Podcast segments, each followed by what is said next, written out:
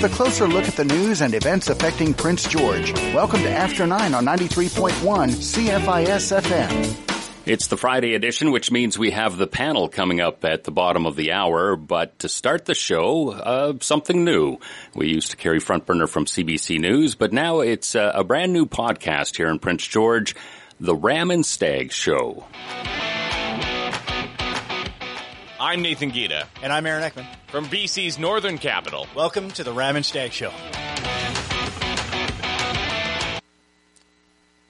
Does our Constitution mean anything anymore? From our earliest civics classes in school, or from the time we begin our path to citizenship, we are taught that the Charter of Rights and Freedoms is a sacred document, ensuring justice and equality for all, regardless of race, class, creed, or background. The Constitution sets its own high measures in its opening lines, whereas Canada was founded on principles that recognize the supremacy of God and the rule of law. But since the pandemic began, these solemn declarations have not been the guiding principles of our public policy response to the virus. Instead, the section that immediately follows has been interpreted as broadly as possible by our authorities. Canadian Charter of Rights and Freedoms guarantees the rights and freedoms set out in it, subject only to such reasonable limits prescribed by law as can be demonstrably justified in a free and democratic society. Let's just look at that a little more closely. Reasonable limits prescribed by law as can be demonstrably justified in a free and democratic society. You can read that one of two ways. Most of us would read that to mean it is difficult to restrict civil liberties and fundamental rights in Canada. But as the virus has demonstrated, our authorities believe that Section 1 permits them to suspend any activities that they deem to be unsafe. Here in British Columbia, one of those high risk activities has been gathering for public worship, or, in layman's terms, going to church is extremely dangerous. Mosques, temples, synagogues, parishes, and gurdwaras were shuttered last year during the initial shutdown and are now at over 100 days of being closed since the second lockdown began. This has resulted in many holy days of all religions going unobserved by the faithful who are becoming increasingly frustrated. What makes this situation even worse is that while houses of the holy are closed, all of the houses of sin, vice, or worldly needs are open. You can't go into an establishment that was built for prayer, but you can go into one that was built for booze, gambling, or marijuana. The places of worship and the churches are closed, but Walmart and Costco are open, continuing to serve thousands of people daily, while the largest shrine doesn't even get a tenth of that, just once a week. Dr. Bonnie Henry has been adamant. Faith is not a building, she said. It's not about Sunday mornings, but it's about every day and how we connect with each other and how we support each other. It's not about rights. Many of us might cite the Charter to prove her wrong, as our first fundamental freedom is of conscience and religion, then expression, then assembly, then association.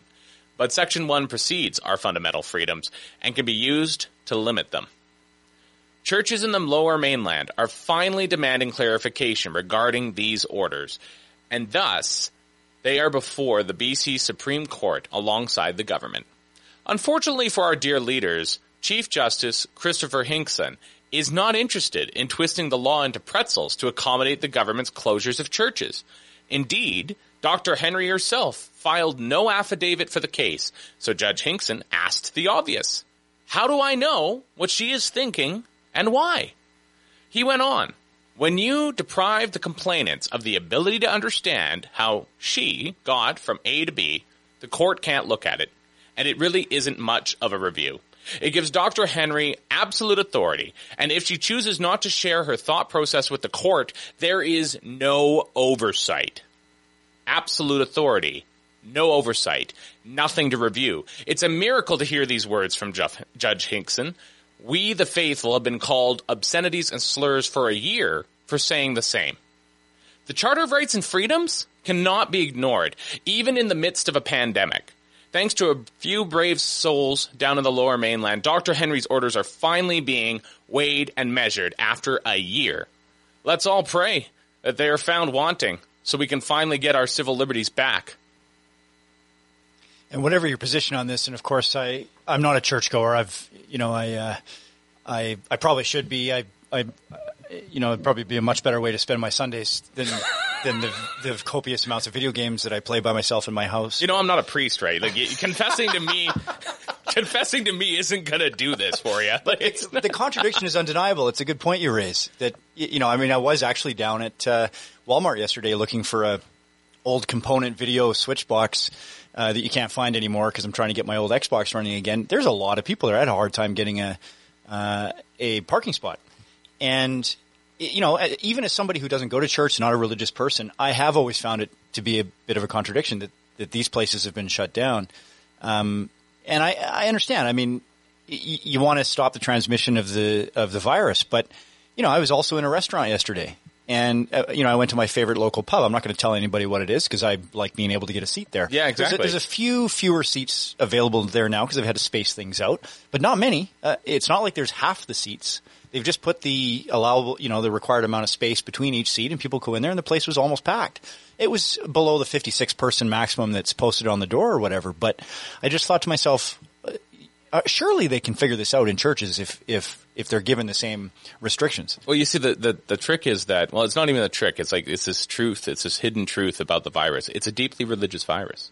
Right. Like it, it can only be found at church. Like it, it can't be found at Costco. Down there It- yeah, the no, it can't. It can't be found at any big box store. It can only be found at churches and occasionally small businesses, but not the big box stores. But does it does it attack the people who are like like like the real converted, or does it just go after the the people who are the, the real sinners that haven't confessed and You see, this is the question. Right. This is a question. Trial, trial. We used to call that a trial by, uh, what was that? Trial by persecution or something like that. I, I think the thing is that where this really touches me is that, I mean, obviously I take my faith very seriously. Like that, that's, that's all very serious stuff, all joking aside. But the other side of the question for me is that, like, this is vital to people's just cultural understanding, how they celebrate things, how they mark things in their life. I mean, right now, you know, there's, there's, there's fasts going on in certain faiths and then there are feasts coming in other faiths. Like, this is very important. And, and the fact that that's just been cut off for basically a year in some places, depending on where you're from uh, throughout the world. But here in BC, we've had two significant full stops on worship it's it's just it, it really perturbs us who who are religiously observant, who are faithful, and and don't and, don't see the consistency. And I could understand everyone staying at home and being paid to stay at home for three months or whatever we got to do to solve the virus problem. Like, okay, I could I could reason my way through that, but it just doesn't make sense that churches are closed and and you know the stores and all the other places and the malls are open. That and doesn't make have sense. to I have to admit I winced when I when I heard Dr. Bonnie Henry's rationale for this, trying to tell people that faith is not a building and it's you know it's not something that only takes place on Sunday. I just thought I, I get it. I mean, you're a medical professional. I you know I trust you in terms of you know the measures that you're taking, et cetera. But it probably isn't helpful to explain to to a faith based community what faith means. yeah. Um, you know, I, I- I mean, I, I guess I get what you were trying to accomplish there, but I, when, when I heard that, I thought, oh, that's not going to go over well. No, no, and it and it didn't. You know, it really didn't. Obviously, and and that's just it. Like we don't turn to our medical professionals to catechize us about our various religions. We turn to them to to to help us with the body politic when it comes to health. It, church there's so much precedence in the past around questions of plague and pandemic it's not as if religions don't know what plague is right um, it's it's very it's very few people in any religious group even through the ones that might you know some of our listeners and watchers might might think are kind of very extreme or whatever the fact of the matter is is that not even in that minority there's a minority in that minority that would even imagine that somehow, you know, the, the effects of the world don't affect them both in their worldly life and their spiritual life. They, they understand that. And, and going all the way back through in the Western world, particularly the Catholic Church, having been around the longest, uh, has several, several moments where they had to deal with pandemic and plague and how that changed their worship services and their liturgy. The same thing can be found, uh, in the subcontinent. The same thing can be found in China. I'm sure that, I'm sure that we could find it even in, Pacific Pacific religions and religions that were in the New World. Um, we would find that when there was pandemic, plague, disease, epidemic, they needed to figure things out and perhaps curtail things in order to survive as a people group. That's not a, that's not the question. The question is there has to be consistency across the board, and it doesn't matter where we are. We're in a post-enlightenment age, and if we believe in fairness and that everybody has to be treated the same. You cannot treat businesses different than churches. That just doesn't make sense. I think the, if I was to try to sort of steelman the best argument for those that are in favor of shutting churches down and, and continuing that closure, uh, they're drawing the example, I guess, from the original, what was it, 1912 Spanish flu? Was it 1912? It's 1917, 18, 19. Yeah. yeah so, uh, where, and if you, you read through the records and there's, there were adamant um, arguments being made in opposition of the lockdowns, the, the limited lockdowns that they implemented then, predominantly from churches, because they did shut down churches at that time too. So I, you know, I imagine they're trying to look at that example and and say, you know, in those cases where you had these massive congregations of people, that probably uh, contributed to these super spreader events, that kind of thing. So there's that argument there. I get that, but the contradiction is in all, as you've pointed out so well, all of the other areas that they're not shutting down. But I'll put this question to you you know, I haven't heard you say this, but I haven't got anybody else from the right here sit at the table with me. So, uh, if if I was to agree with you that yes, we probably should treat churches at least the same as Walmart and Costco and you know every restaurant I've been to in the in the last couple of months. Uh, but can you can you argue realistically that churches should be opened up now, but at the same time argue that the BCNDP was wrong to have put together an election? when really the numbers haven't changed that much in terms of transmission, new cases. They've gone down a little bit, but we, we hadn't quite hit the spike of the second wave by by the 2020 election yet, and we heard all of these arguments from uh, from the well from the opposition at the time that and, and the Green Party that the the election can't take place now because uh, you know, it's to it's to contribute to the spread. And certainly, I've heard people, commentators on the right also say, you know, try to attribute this the spike of the second wave to that election. So, so how can you make that? And I'm not saying you are, but how would one make that argument that churches should be open now when we're still averaging about you know four or five hundred cases a day, three to four or five hundred cases a day, uh, and so there's still this risk of transmission, risk of new variants coming in but still blame the BCNDP for, for the spike in transmission because of the election. Well, I think I think the real the real risk was always, of course, the spread of socialism. So they we had to we had to make a you know we couldn't let there be an election. Right. I, we were that was that was really dangerous. Right. It, was, it, was, the other pandemic. The that's other, right. The other that's viral right. I danger. mean, we, yes. so we had this we had this kind of perforated wall when it came to the the virus, and we did we didn't want people to go in there and start voting, casting their ballots for five dollar a day daycare, whatever else kind of well, socialist point, crazy crap is on coming. that point, clearly you were correct because we now have a socialist government. There it with, is with an expanded mandate. I, I, think I think the thing is that it was purely a talking point. There were some people who were probably genuinely afraid, but I, I gotta. I'm sorry, I'm gonna have to throw my own side on the bus here. Like I don't. I never argued that myself. I didn't expect the American election to be suspended, you right, know, and I right. didn't even and I didn't like the result, did I? But I but I accepted that that you know they were going to have their election. They weren't going to change it. They'd had it through wars. They'd had it through a civil war, and so I I never understood the argument there. So I would have I think I would have been pretty consistent saying the churches should be open, so should the ballot boxes. Like I don't understand who how how anybody could make this argument that again Costco's open but somehow BC elections is closed. That doesn't make any sense.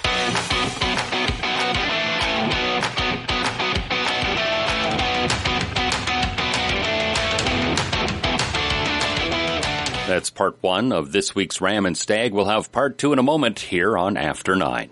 Join us each week for music and the spoken word featuring the Tabernacle Choir at Temple Square, the longest running continuous weekly network broadcast in the world, celebrating over 90 years on the air. Each episode features modern and traditional arrangements of spiritual, patriotic, classical, and contemporary music and a timely, inspiring message. Music and the spoken word with the Tabernacle Choir. Now heard Sunday mornings at 8 here on 93.1 CFIS FM. Most everyone knows not to drink and drive, and that even small amounts of alcohol can be risky. But do we really understand that drinking small amounts of alcohol during the pregnancy can be harmful for our growing baby, even in those early weeks before the pregnancy has been confirmed?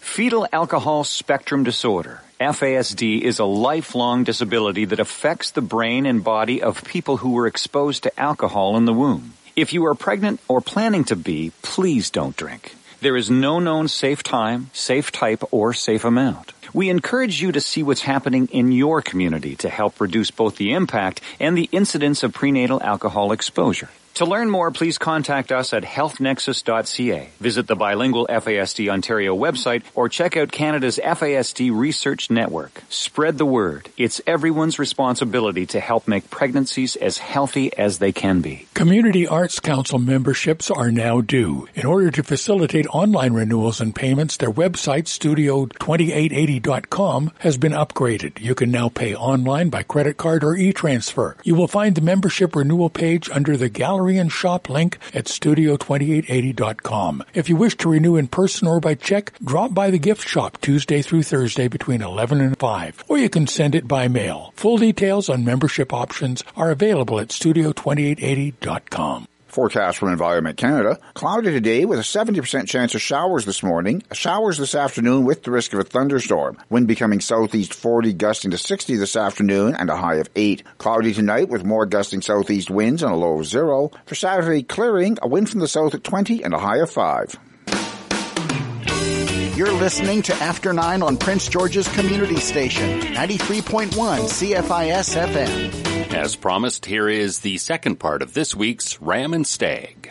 I was I, I was encouraged to see this decision by the judge to to strike down the injunction, essentially not honor it. It, it uh, to, which sort of opens the door, I guess. I don't know what it's going to look like now. You'll you'll know better than I do, but I mean, as it stands now, congregations that you've attended have been out in the parking lot anyway, and that's right. That's um, right. I think one of the things that that's really important there, and this is something that I don't know, right? Like the BC Civil Liberties Union and everybody else that's pro civil liberties, regardless of their background, should all be on the same side.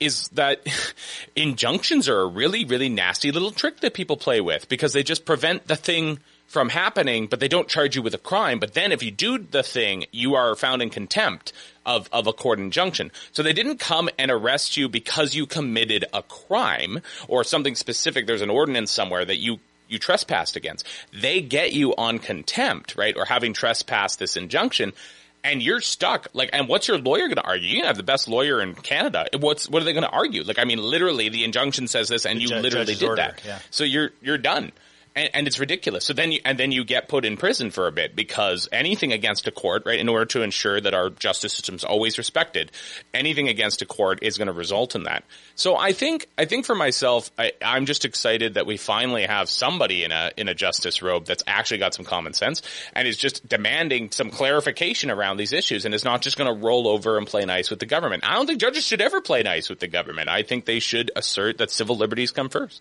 Well, there has to be a, a tension there between the, the two bodies, but I, I, am also encouraged that that the ruling went this way because there is this fundamental question underlying all this, which is uh, whose authority is greater, that that of the Constitution, certainly the judiciary who who interprets it when the questions are are brought into place, or these unelected uh, public health officials. And uh, you know, I mean, the public health official is a it's an interesting position within society, and it's not one that we've really had to grapple with very much because we haven't had a pandemic like this since 1917 uh, where where they've come in and and uh, just sort of burst onto the stage. Now you like the the electorate now sees them every day in these briefings, and they have enormous uh, power over everybody's everyday life. The power to shut down businesses, power to keep you in your home. Like, it's it's a militaristic type power that people didn't really realize that these public health officers had. Uh, and so it's interesting. Like, what's the limits of those power? uh, of those powers. And of course, they've been they've debating this vociferously in the in the U.S. for quite some time, especially in New York. Uh, and that's playing out in, in interesting ways. But it, it, it, has, uh, you know, I said quite some time ago, before we sort of got into the spike of the first wave, when everybody was was glowing over Dr. Bonnie Henry and and the Fluevogs had come out and, yeah, and she could just you know she was suddenly this internet like national if not international sensation to some degree mm-hmm. of like the example of how you do it correctly and and and not to take anything away from her but I remember remember saying to my partner at the time when I was watching all these news stories going well this is not going to age well like you know at some point uh, people are going to start to feel the the crush of of the authority of this position. Doesn't matter who's in it. Yeah. And and you can see some of that starting to play at the federal level. Of course, Theresa Tam has had uh, a, a, lot of shade thrown her way by from various corners. Uh, Bonnie Henry has has been quite resilient. I mean, like the the cult of personality around her has been has survived much longer than I thought it would. Mm-hmm. But as the sec- we start to get to the tail end of the second wave, and perhaps if there is going to be a third wave or additional variants, it's interesting to see how how the tide starts to shift a little bit as, as people start to run out of options. and and faith and worship and, and the observance of faith is, is one area. Of course, the economics of of the, you know the ramifications of, of the economics of all this is another. When when restaurants you start to see them dropping, you start Yep, to see businesses absolutely. going out. Uh, you can start to see you know people that you know uh, that have lost their job, they can't work anymore, uh, and you start to see the effect that has on society. Well, eh, you know people aren't going to be making more shoes in her name uh, at some point. And and so it's it's sort of She's got to get her book deal now. yeah, now, cash in now uh, because it's a time. You know, your time in the zeitgeist is probably li- probably limited. and and it is right. It is like I think that I think that you're right that you know maybe you kind of live long enough to see yourself become the vision sort uh, or the sorry the villain sort of thing. And and the issue the issue becomes very quickly that if you don't have your feet in motion, you you could very quickly get stuck, and then you're going to get tagged. Right, you're going to get tagged with the bad policy. You're the reason this went wrong. That's the other thing about the public health side of things, or even even medical professionals in general. I really respect what they do. There's no question, but at the same time, like they don't they don't play political games very well because they come from a basically uh, still a fairly meritocratic background and a very and a very uh, hierarchical one where where you know decisions are made in this way and uh, this is the specialist this is the generalist this is the you know an esthetician this is what's happening over here uh, this is what's going on with the nursing uh, area, etc. So, so the issue is that once they're into the public spotlight, it's a very different set of rules. It's a very different set of rules, and a second opinion in the public sphere is different than it is in the medical sphere. So, I think that that's what's kind of wearing on her uh, to a point is that she's going to have to basically uh, take a step back, acknowledge that some things went sideways, and maybe pivot or or actually get out of the way and put someone else in front because very quickly the public I think is going to tire of what's going on if it hasn't already. Yeah, or at least acknowledge that you know the authority was overstepped. Yep. No, which probably would go a long way to um, to placating some of the folks that are quite quite angry by the decisions that have been made. Um, like I mean, she could come. She could come do some penance in front of all of the ministers of various religions, and uh, they could all give her absolution in a different way. And self-flagellation with a pool noodle. Yeah, yeah, I mean, it it. it I mean, it's all. It all sounds so terrible. I guess like we're probably going to get flagged for all these comments because it sounds like we're I don't know inciting violence or something. I don't know. It, but the issue is that like real people. It's it's it's it's the after effect. It's even like the soft side of it. Like if people can say like you know China lied, people died. That's true. But but further to that, it's like well we overcompensated in some areas, or we've been very inconsistent, and real people did not get their last rites. That's part of my faith. That is an absolutely critical part of my faith going out the door. And perhaps those people were going out the door with COVID and they didn't get last rites. And and baptisms have been missed or curtailed. Weddings have been suspended or all but uncelebrated and might as well be a funeral. It's it's been a dark time in faith. And I, I can't attest to how it is in all the other religions because I don't know them as well as I know my own. But I do know that religion is deeply important to all of us who, who are people of faith. And and we are tired and we are hungry to go back to where our our true home is right in in our hearts. And we we're, we're tired of it. We want we want to accept the risks as they are. We want to be smart about it and we want to move forward Thank you so much for tuning in today. For more of the Ram and Stag Show, simply search Ram and Stag on YouTube and Facebook. Now, here is a preview of Aaron's progressive argument in favor of building Site C. When the Utilities Commission released their government mandated recommendations on the project back in 2017, however, predictably landing squarely on the fence, offering absolutely no assistance whatsoever to the fledgling and divided BCNDP government caucus, who of course just wanted desperately for someone, anyone, to make the decision for them, the new premier reluctantly emerged to announce his decision to continue, acknowledging how disappointed many British Columbians must be, including his own wife Ellie, apparently.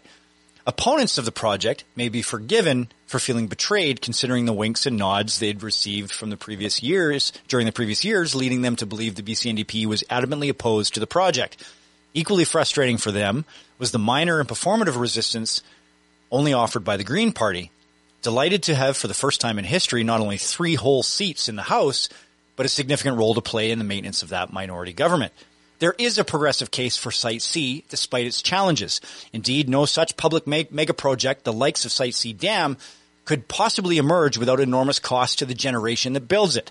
When the first hydro dams were initiated in the 1950s, entire communities, both colonial and indigenous, were completely uprooted and in some cases relo- relocated as everything they'd known was ultimately flooded. It was an enormous sacrifice for that generation to make, one that reverberates through our culture even today. But no one can deny that the generational sacrifice of our grandparents and great grandparents created for future generations of British Columbians the framework for complete and total energy independence in a world where such privilege in North America is rare. The opponents of the initial projects were many and moneyed, and they comprised the executive of the, of the privately owned BC Electric Company. In order to surmount that institutional opposition, BC's premier at the time, the self-proclaimed enemy of the socialist hordes, abruptly announced the nationalization of BC's electrical electricity infrastructure, expropriating it from private hands in the name of BC's taxpayer. It was the singular most socialistic action of any premier in the history of our province before or since so unpopular even internally within conservative Socred circles at the time that WAC Bennett was forced to hide the announcement from his own cabinet prior to making it.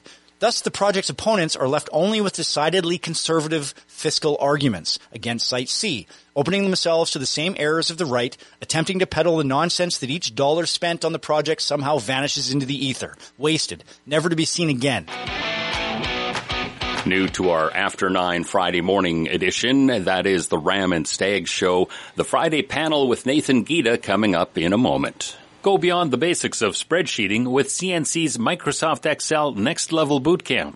This course covers more complex functions like charting and data tools and will build upon your existing knowledge to create more functionality into your spreadsheets. CNC's new online course is instructor led over two evenings. The Microsoft Excel Next Level Bootcamp will take place March 17th and 18th with a registration deadline of March 10th. For full details, contact the college or go online to cnc.bc.ca. Join the Method Dance Society for free online workshops on contemporary movement and dance. Hosted by Method Dance Society, a half dozen guest instructors will help you develop your dance skills. Workshops run Saturday afternoons at 3.30 through May 8th. Register for one or all the sessions at methoddance.ca. Free online workshops in contemporary movement and dance from Method Dance Society, Saturday afternoons at 3.30 through May 8th. Hi, I'm Jill Barber. I'm a singer-songwriter and a spokesperson for the 2021 edition of Les Rendezvous de la Francophonie. From March 1st to 31st, we'll be celebrating remotely, but all together. There will be a host of activities, contests, and games, so don't miss out. To find out what's cooking in the 2021 edition Rendezvous de la Francophonie, visit rvf.ca. The city of Prince George is seeking public input on reducing poverty and how poverty affects the whole community. A public survey on poverty reduction is available at princegeorge.ca slash get involved. Your participation will help the city prioritize recommendations for action and advocacy aimed at reducing poverty as outlined by the Select Committee on Poverty Reduction in support of the Provincial Poverty Reduction Strategy, Together BC. The city's poverty reduction survey is available through March 12th at princegeorge.ca slash get involved. Keeping you up to date on current news and events in and around Prince George. This is After 9 on 93.1 CFIS FM. Yes, good morning. This is After Nine. Of course, this is the panel portion we have on Fridays. Joining me, as always, is Eric Allen, Herb Martin, Art, Art Becky, and of course, our newest addition to the panel, Peter Ewart. We're going to start right off with this whole question of churches and COVID, and uh, we're going to begin with Herb Martin. Herb? Oh, Herb's not there. Herb's not there yet. Sorry. Uh, Eric.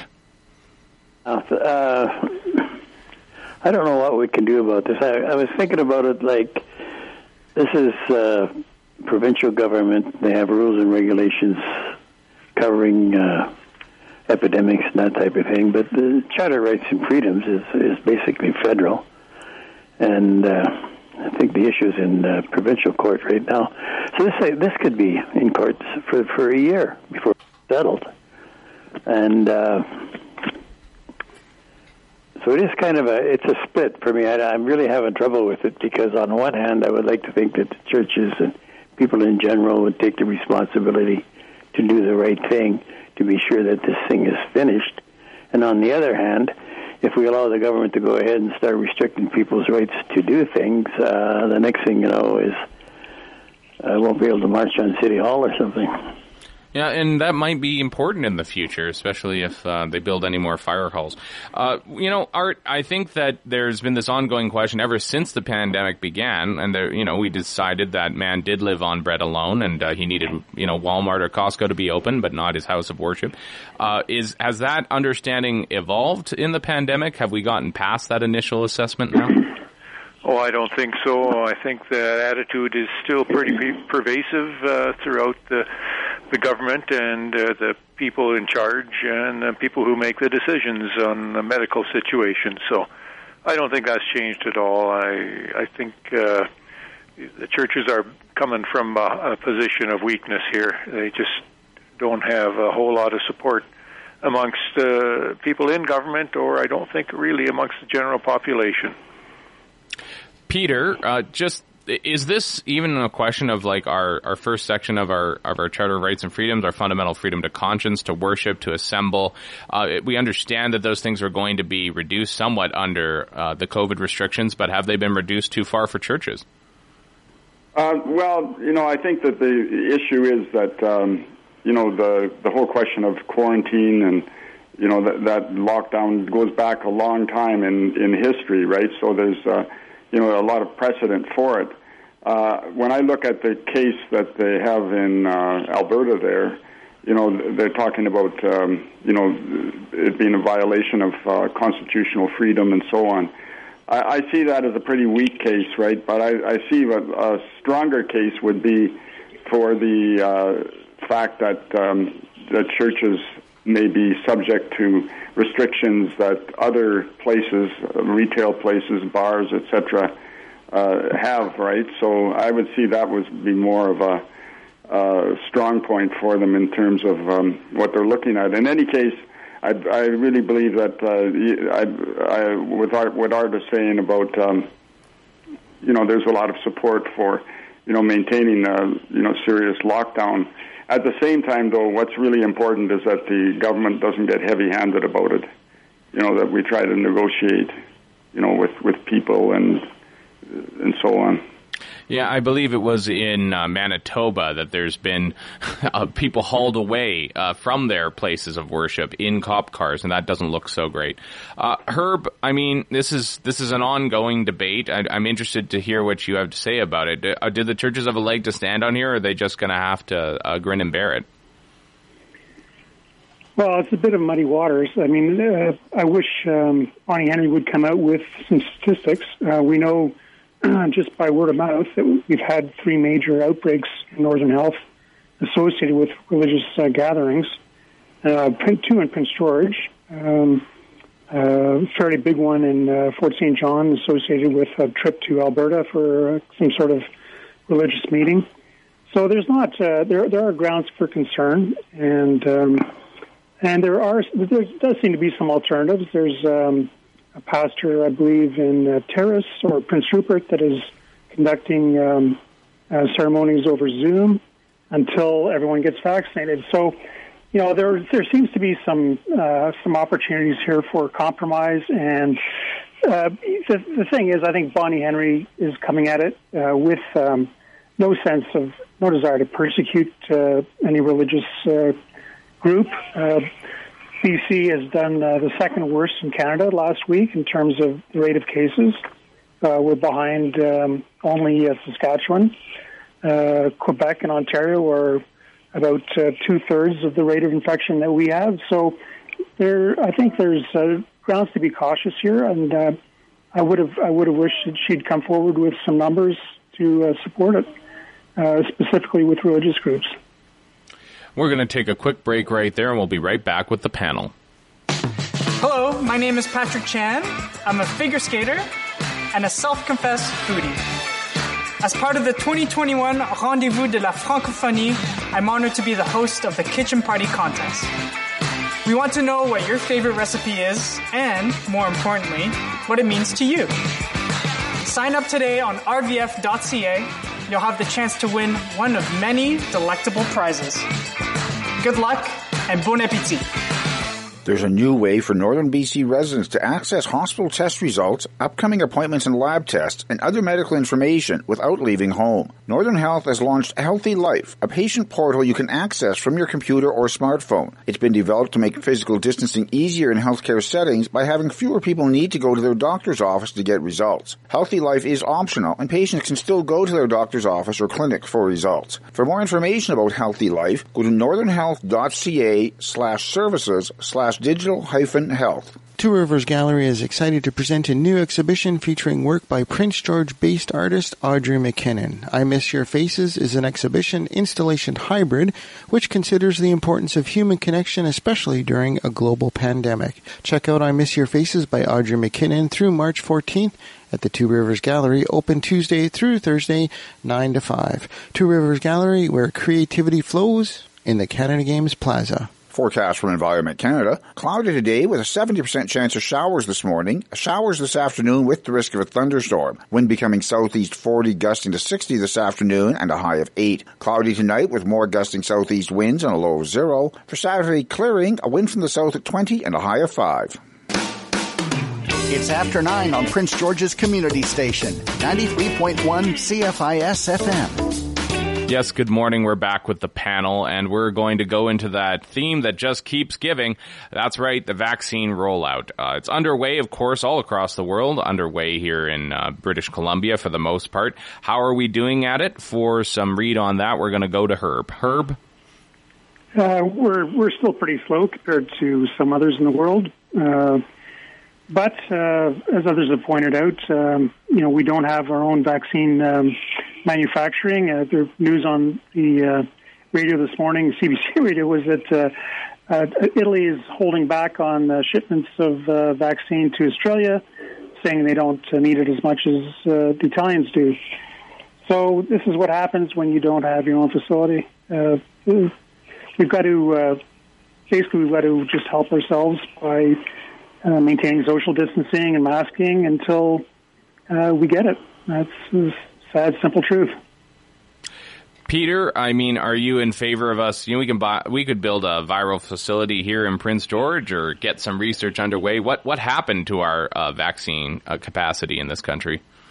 Well, at one point in time, we had it with the Connaught lab, labs and uh, other facilities, right? But th- then uh, basically they got sold off and privatized and, and, and so on, right? So we have a situation where now we're in a very difficult uh, place. And uh, I agree with Herb about the whole question of the manufacturing, not just of the vaccines, but the personal protective equipment and and other uh, important material uh, when there's an epidemic like this.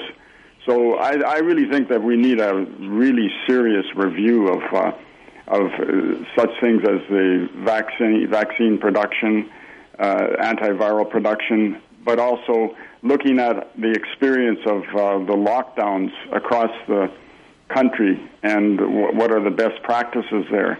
You know, because there's been certainly there's been some things that have been effective, but there's many things that have not been effective. And one of the problems right now, of course, is that, um, as Herb says there, we're we're way behind. Where I think I heard one figure that says that we're in terms of per capita vaccine rate, we're 44th in the world. Well, we shouldn't be there. Uh, so I think that we need a, a really substantial review of, uh, of, of everything associated with the epidemic.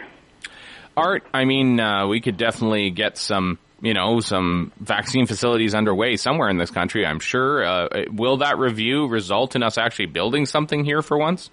Have no idea what's going to happen. It would take quite a while to build a facility like that, and then to maintain it and keep it uh, up to snuff and ready to go uh, for when the next pandemic happens.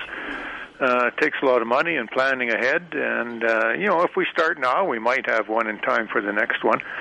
But uh, you know, it, it's is will it uh, make money? Uh, will it have to be constantly supported by government? It, there's a lot of things to be looked into there to find out if it can happen.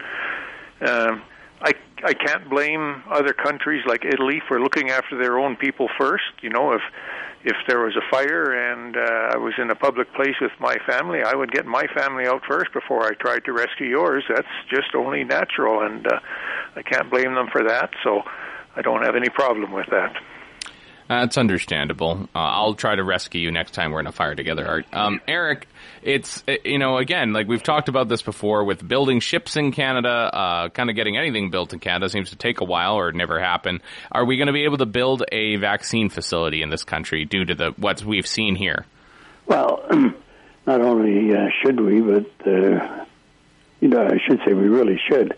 And uh, like Peter mentioned, we had one before, so obviously we know we can do it what we're doing, uh, regardless of whether it's vaccine or what it is, is we're getting them built in other countries because it's cheaper, and then having it shipped back to us. And, and of course, that's fine as long as nothing goes wrong with the wrong with the supply chain.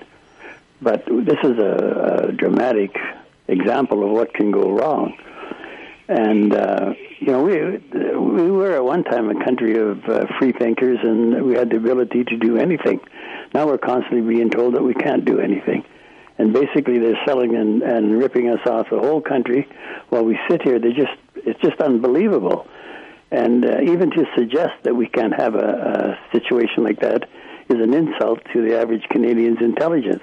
We can build one of these things, fund it, and it can operate as a semi-private uh, private facility producing something else. Uh, at the time, and then if if there's a need for it, it can switch over and start making uh, vaccines. I mean, it, it's not rocket science or anything. It's just the inability to for politicians in this country to do anything other than what they're told to do by the uh, corporate people, and we pay the price. Like the, the federal government has got only so many responsibilities. One of them is to look after our food supply and, and the ability to grow our own food, and the other one is to make sure we have seed seed banks and that, so if something goes wrong, we can plant food. I have no idea where they are with that right now, but I suggest that if something went wrong with the food supply, it would be the same thing. The Americans and uh, South Americans and a few other countries say, well, we can't give you anything because uh, we need it for ourselves, and we'd have a problem. Well, uh, Art, um, sorry, sorry, Herb, coming back around to Herb. Uh, Herb, you know, I've been told many times that uh, I shouldn't value avocados that much, but apparently I should value avocados as much as I uh, value vaccines. Um, are we going to be able to start making our own vaccines, or avocados for that matter, in this country? Yeah, we should uh, take a serious look at being self-sufficient in things that uh, really matter. And, um, you know, when you start talking about $82 billion for frigates, uh, maybe a couple of billion dollars spent on a um, uh, vaccine manufacturing facility would, would be money well spent. I mean, if we had been better prepared, uh, you know, we could have saved a significant amount of money. This is um, disastrous for the Canadian economy, and uh, we're really stuck in a hard place through lack of foresight, lack of planning. And so maybe you know all these these calls for uh, efficiency and competitiveness um, have to be tempered somewhat with, um, uh, you know, some some planning for uh, for self reliance because there's a balance there that has to be met. Peter, the the thing that comes to my mind is that when it comes to self sufficiency, are we really having are we really having that discussion, or are people just is it getting lost in the noise? Uh, and is self sufficiency one more thing that even free speech is going to be stifled on? Because when you start criticizing the government on its rollout, maybe people don't want to listen to you very much. Well, yes. When you look at this uh, this this current model of globalization, there there are serious problems with it, and the what the pandemic has done is, is it's uncovered some of these uh, serious problems in terms of uh, we're looking at the pandemic, but there's uh, many other examples. And we need to have uh, the uh, serious discussion about this, about what kind of globalization we want, but also looking at uh, our own nation building strategy within the context of the world today. And too often that discussion just does not take place. You know, that we don't look at the you know the politicians and all this. They ignore the whole question like of the importance of continuing nation building. And part of nation building is to make sure that there's self-sufficiency in key areas as Eric was pointing out there. You you, you have to be uh, in that kind of uh, situation. You need strong uh, national governments within the globalized world today but uh, too often you know we're just following into this uh, current model of globalization, which I think is uh, leaves, leaves a lot to be desired. Art, I'll give you the last word on this topic. There's what do we need to see to have that self sufficiency increase? How how are we going to move that forward? Oh, we have to change a lot of attitudes. Um, uh, it would help if we made it uh, much easier for business to operate, take away all the restrictions and uh, regulations that make it difficult, and uh, encourage private enterprise, not just government. Uh, like you can have government initiatives, you can have government setting things up like this, but you need to make it uh, able to run on its own as well. Uh, everything that if everything is run by government, then you got a real problem because uh, inefficiencies of government get in there. Uh, the bottom line, a lot of people say, oh, the bottom line, that's all I think about in private industry. Well, without the bottom line, it doesn't exist, and the government has to pay attention to that too. So you need a good uh, meld there of government help, government uh, involvement, and private sector. Absolutely. We're going to take a quick break right there.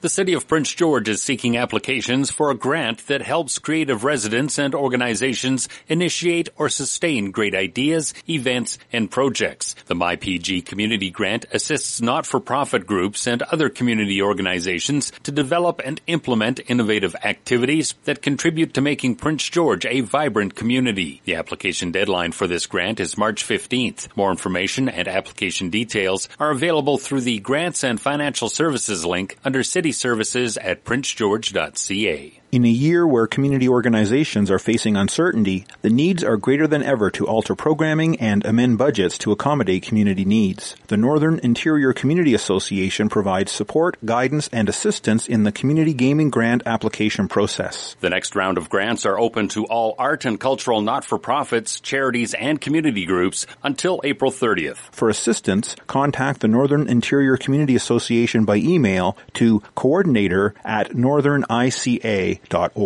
like you, Tourism Prince George is passionate about exploring our city, especially now when it's not the time to travel. Currently, all non-essential travel to and within BC should be avoided. With that in mind, Tourism Prince George has put together all the information you need to stay local and support local. Find everything you need to know about COVID restrictions, what's open, and travel protocols by clicking on the Know Before You Go link at tourismpg.com. Vous souhaitez apporter une contribution durable à votre collectivité et au Canada? Le recensement de la population approche et près de 32 000 emplois au recensement sont désormais à pourvoir partout au Canada. Ne manquez pas cette occasion de participer à un projet national. Les emplois au recensement de Statistique Canada sont intéressants, sûrs et gratifiants. Postulez maintenant ou parlez-en à un ami. Consultez le recensement.gc.ca emploi. Featuring the people who make things happen in Prince George. You're listening to After 9 on 93.1 CFIS FM. Yes, good morning. Of course, we're back with the last portion of the panel, and uh, we're going to go right into the cost of living, which has also combined with an increase in population in Prince George. And for a vote on that, we're going to start with Eric Allen. Eric?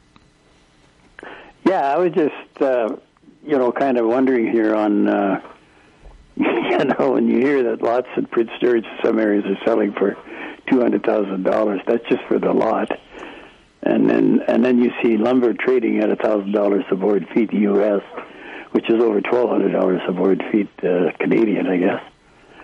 Uh, and then you see a, a printout or some information come out from the uh, people that produce lumber that uh, you know the first of the year was bad, and uh, you know they, but the end of the year they show a huge profit. Um, and then they say well the U.S. Uh, lumber market is being uh, is being like housing starts 1.6 million, which is being driven by the millennials. But if you look at the median wage for a millennial down there, it's forty six thousand dollars a year. So, you know, when I start going through this stuff, I just get totally confused and say, who's telling the truth, who's telling the tall tale, and what the hell's going on? All I know for sure is that if you're somewhere around uh, forty, fifty, sixty thousand a year, and you want to buy a five hundred fifty thousand dollar house here, which should cost you a million dollars in Surrey, lots of luck. That's all I've got to say. No doubt, lots of luck. I mean, the ongoing question of the numbers is just staggering. Um, I've met people amongst my own generation, uh, given that I am a millennial, that are actually employed by the government, uh, you know, so that's about as guaranteed an employer as you can get, who make probably in the range of around a $60,000 uh, salary, so that's a decent salary. They're still not getting pre-approved for, for a mortgage without serious rental income. Um, Herb, what, what are we looking at here, and is there a way to solve this? Yeah, there's got to be a real attitude shift here. Uh, it's, um, uh, you know, one thing. I mean, Prince George. It's nice that Prince George has had had, had another thousand people added to it, but um, look, we've got uh, three thousand acres that have already been developed on Boundary Road. You know, I think the city went up spending close to thirty million dollars doing it. Uh, it's supposed to be light industrial, but it would be perfectly good for residential. Um, 3,000 acres, uh, let's say half of it, 1,500 lots. Uh, you know, it, it would uh, create a, a, a, building boom here. Uh, we could attract people from Lower Mainland who want to cash out. Um, you know, that's that's a real way forward for Prince George. The other thing we have to start looking at is uh, we've got uh, lumber in this uh, potential lumber in this province is not being produced because the majors don't want to. I think they're making more money by shutting down BC mills than by opening up new ones. You know, Fort Nelson hasn't had a sawmill in um, uh, over 10 years. Uh, there's uh, AAC in Mackenzie that's still not being used. Uh, Canfor still got that uh, sawmill shut down. Uh, it's you know we're we're a, a province built on uh, on, lum- on the lumber industry, and um, somehow the big companies uh, can't uh, can't take advantage of it. So something has to happen. We have to open up some markets. Peter, I mean, this is an ongoing debate, the cost of living, the rising costs of everything, how, how the next generation is going to take the reins from the former generation and, and manage their way through the world with the cost of things. Well, do you have any uh, magic solutions to this problem? Well, yeah, I, at this point in time, like it's a very confusing situation, like uh, Eric was talking about there. And I think part of the problem is, of course, like we've had huge corporate bailouts in the last few years and then there's all the stimulus money and uh, the printing of money on a large scale. So you have this situation where uh, inflation is hit certain sectors. Right now, it's hitting the uh, lumber industry, you know. But then we look at Bitcoin and we look at the cost of food. And so there's a kind of an, an unnatural situation that's taking place here. It's like we're being getting multiple shots of, of adrenaline into the economy but it doesn't necessarily cre- uh, create a, a, healthy situation. So, in terms of um, what's to be done with that, well, that's a, a really difficult one because um, it's caught, caught in with uh, you know the whole question of what government is doing at this time and what the corporate sector is doing. And I, I fear right now that um, you know one of the problems, like we're moving from the, the fear of deflation, which was uh, governing a lot of policy in the last few years, into one of inflation or even hyperinflation. And uh, when that happens uh, with hyperinflation, you know, one of the tools in the toolbox is to raise interest rates. But the problem that they have right now is that if they raise interest rates, there's all kinds of people who've got million dollar homes and all that who are going to will, go bust. And uh, so there's a we're we're into a box right now where there's there's not many tools to get us out of it. Eric, uh, it needs to be noted that historically, uh, people have been renting much more than they've been freeholding property. The idea of there being middle, a large middle class holding its own property is actually a relatively new thing. Are we just headed back into the times of uh, of a serf who rents from his liege and uh, has to give a portion of his income? Well, yeah, that's uh, you know some of that is happening, but the the question, the real question is, is why why should it happen, and why should people not be able to excuse me, uh, buy a lot and buy a home. I mean, there was a time you could you could do that. The city was involved in in uh, servicing lots. It went up for uh, bid, and the highest bidder set the price. You could build a house on your own. All you needed was the city inspector to come in and inspect it. The most of the, a lot of cost of building a house now is the architect you got to have, the engineers got to you got to have. You know, uh, you got some guy come in before you build it, and uh, you know you can't you can't subcontract it yourself without taking a course before you could just hire the contractors and uh, you know, now we got like just as an example, if you you're now required to put a cement sidewalk. If you build a house, you have to have a cement sidewalk, and it's going to cost you about fifteen thousand dollars. That goes right on the cost of a house. Well, you didn't need that before. Now, who in the hell decided that you needed that? Somebody has gone to the government and they've said, you know, this is a requirement, and they use safety issues and all kinds of things to to get their product into your house because that's where the money is. So we've had asphalt uh, driveways and or no driveways. Now we know that the biggest polluter in North America is asphalt roads, but that's okay for the government. But I can't have an asphalt driveway. I've got to pay an extra ten thousand dollars added to the cost of my house. So the government itself is is really responsible for a lot of this. Peter, I'll just come back to you quickly here. I, what what do we need to look at uh, as kind of a single thing of like what would what would help the situation uh, improve immensely? You've got sixty seconds.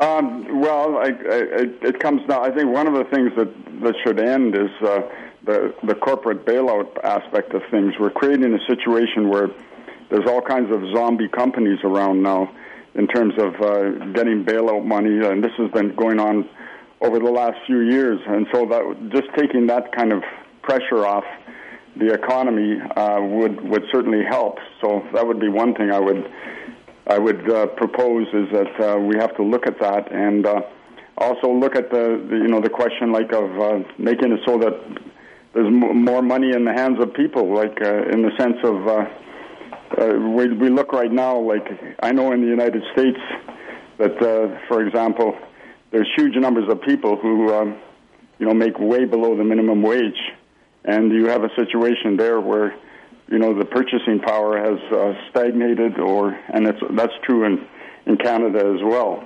So we have to look at those those things and the corporate bailouts, and secondly, how can we look at uh, raising the uh, income levels of uh, of people so that uh, the goods and services can c- circulate. Absolutely. And with that, we'll be back next week.